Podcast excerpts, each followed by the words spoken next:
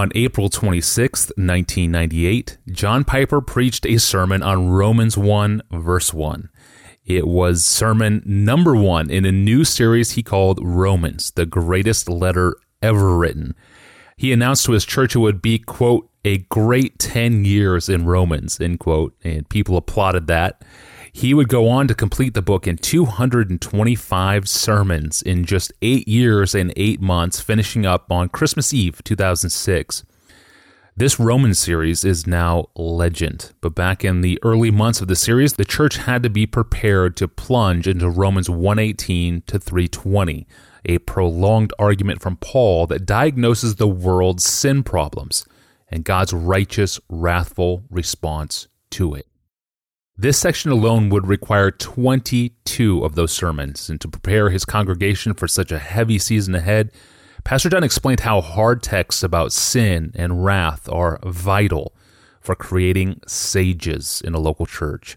Here's a clip of him explaining this from his August 30th, 1998 sermon titled The Wrath of God Against Ungodliness and Unrighteousness. Here he is.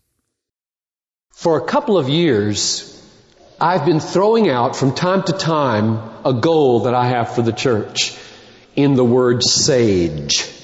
I want us to be, through Sunday school, Wednesday night efforts, track one, TBI, small groups, preaching, worship. I want us to become a church in which we nurture and cultivate sages, sagacious people. That is, people who are wise, discerning, penetrating, people loving, heart knowing, God exalting sages. I've put it like this. All of you 20, 30, 40 year old people should think, and I'm thinking of women and men. I've said it especially to some of you women. Some women wondered, what is my, what's my vision for my life spiritually as I grow older? Single, say, or married. And here's one vision, here's one way to articulate to yourself why you're on planet Earth.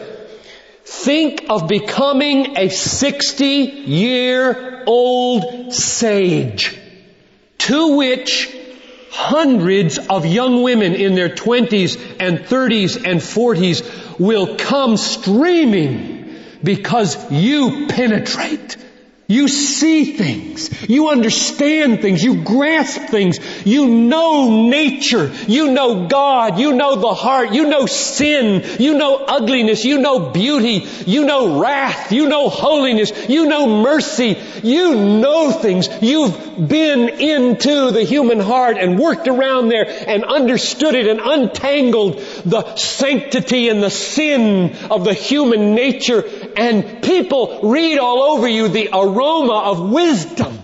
And I just think the only reason that doesn't happen more often than it does is that we don't pray toward it, think toward it, work toward it, read toward it, listen toward it, act toward it, relate toward it. We just coast.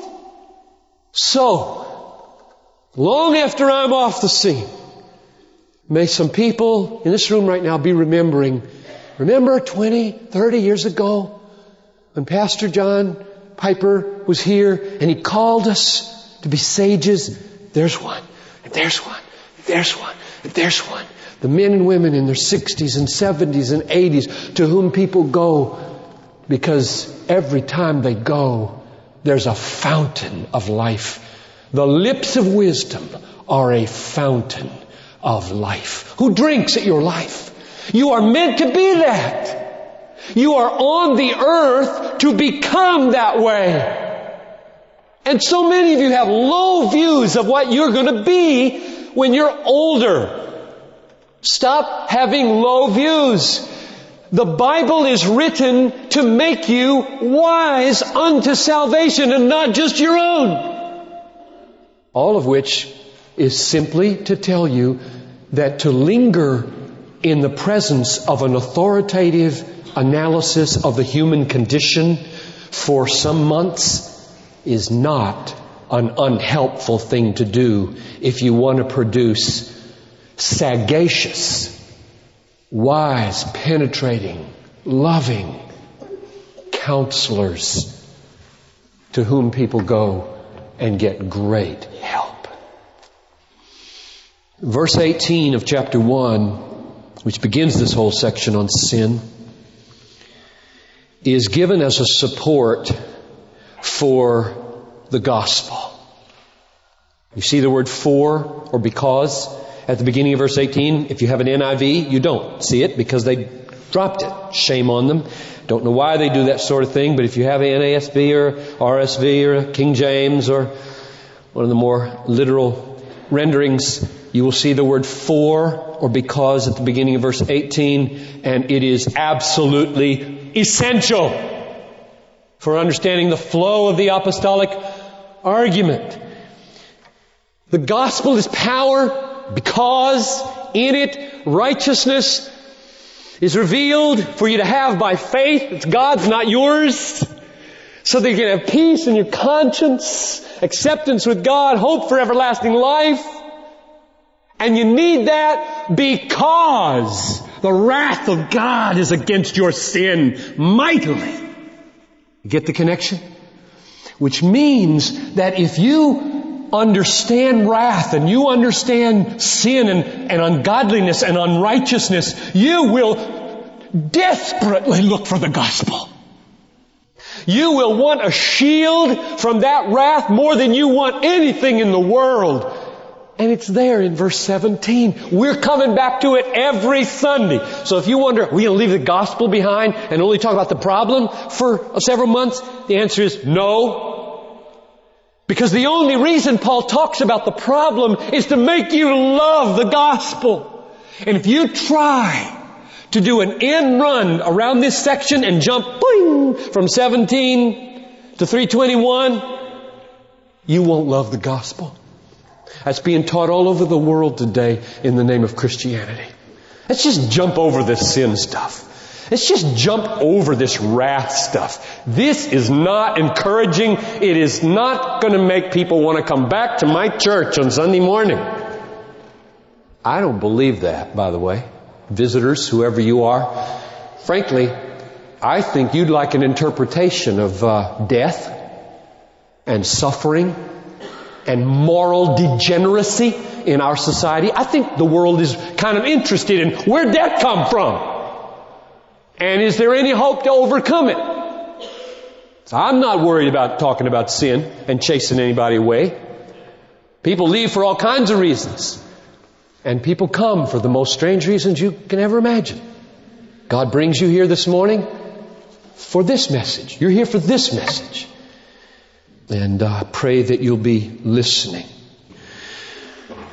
Because or for the wrath of God is revealed from heaven against all ungodliness and unrighteousness of men who suppress the truth in unrighteousness. The first thing I want you to see in that verse is the two uses of the word unrighteousness.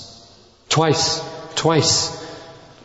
Wrath is coming against our unrighteousness. And we are holding down or suppressing or hindering the truth in unrighteousness. Surely, Paul, in writing those two words, unrighteousness, means for us to connect them with the word righteousness in verse 17. And hear that the reason we need a righteousness from God is because we are unrighteous. That's what he wants us to hear in these words. So don't miss that connection.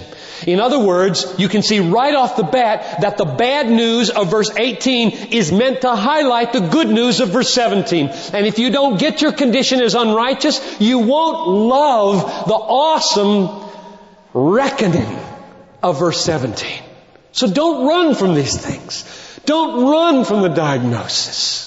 Amen. Do not run away from texts like Romans 118 to 320. Slow down, go through them deliberately. That clip was taken from John Piper's sermon on Romans 118, preached on August 30th, 1998.